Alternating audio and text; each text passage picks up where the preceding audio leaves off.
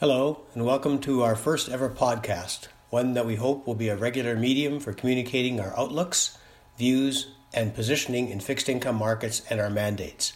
My name is Paul Sandu, and I am the C I O of Merit Investment Management.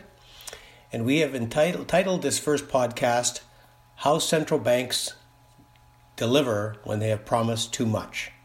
This title is essentially a reference to central banks who are promising rates at the zero lower bound for an extended period of time, while at the same time promoting higher growth, higher inflation, and requesting outsized fiscal policy support.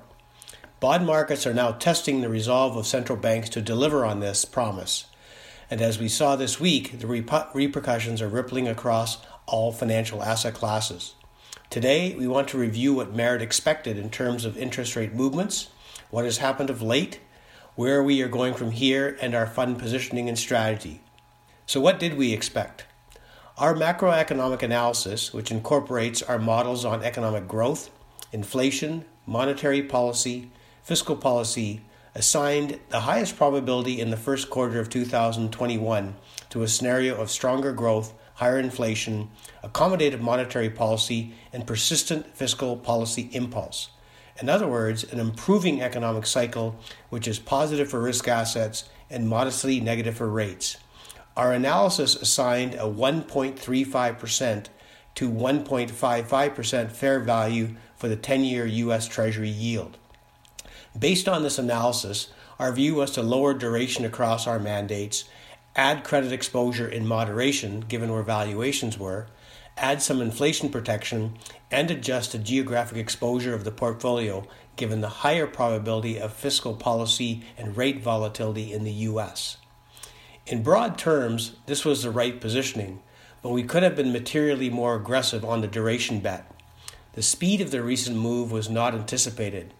For that, I take full responsibility, as I know from experience that the bond market does not take prisoners when it comes to testing the resolve of central banks, and bond markets are typically ahead of central banks rather than followers. Before we move on to discuss our forecast for rates and credit markets from here, it might be useful to examine what exactly happened this past week, which caused this shocking spike in interest rate markets and the resulting fallout in other financial assets. The recent initial backup in interest rates was a result of a stronger than anticipated economic recovery in some jurisdictions, such as the U S and the U K, due to a speedier deployment of the coronavirus. In other words, a faster reopening. This prompted a rise in inflation expectations, which began to reprice sovereign bond markets further.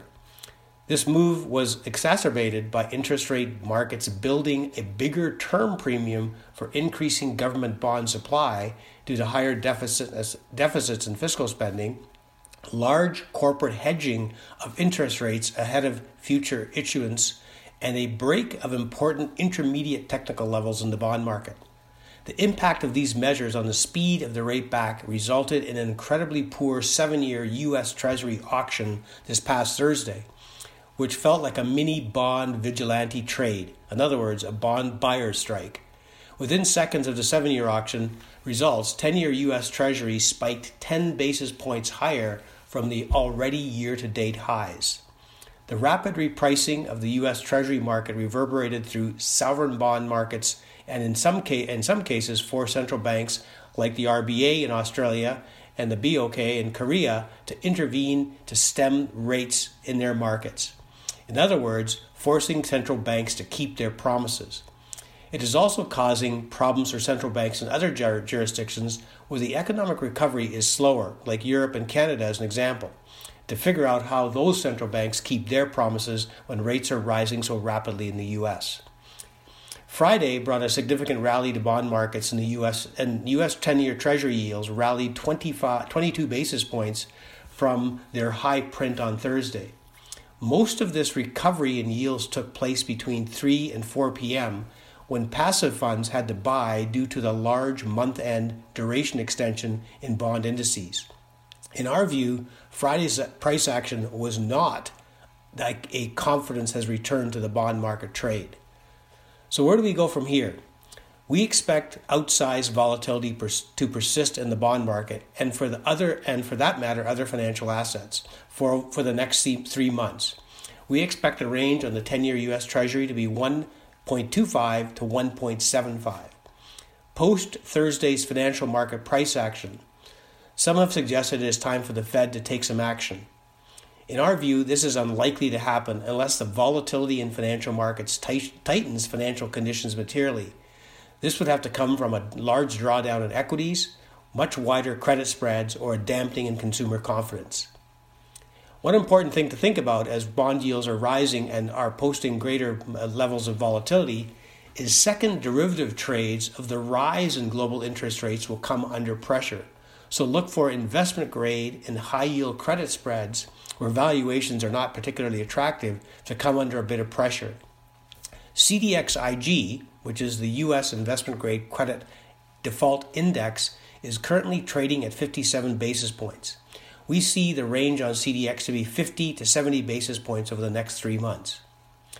Pressure on interest rates and risk markets are going to create a forceful dynamic for central banks to deliver when they have promised too much in an environment where the economic recovery and inflation expect expectations are to be, appear to be inconsistent with monetary policy.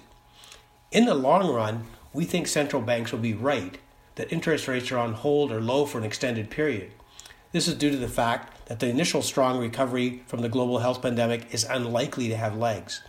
Post early two thousand twenty-two, growth will revert to below trend, leading to medium-term out, leading to a medium-term outlook of slow growth, low inflation, and low yields. As many of you know who have listened to me in the past, you'll remember this outlook is based on our view that high levels of global indebtedness, low population growth, and weak productivity growth are persistent headwinds to a new economic cycle. The short-term test of central bank resolve versus this long-term view that economic growth will be tempered and inflation subdued creates a recipe for volatility that we are well positioned for. Many of our mandates, such as F S B and M E T, have high cash positions to benefit from the rise in short-term interest rates and the widening in credit spreads so that we can add significant yield to those mandates. Our active mandates, such as F G O and C B A R, have also, also have strong cash positions, are underweight credit, and actively manage duration in a wide band. Finally, our core bond funds, F I G and C I I G, which have outperformed their benchmark year to date, are underweight credit and continue to manage their duration tactically. Even we did this even last week, you know, adjusting our duration at least three or four times over the course of the week. Look for these mandates to be more aggressive in the future.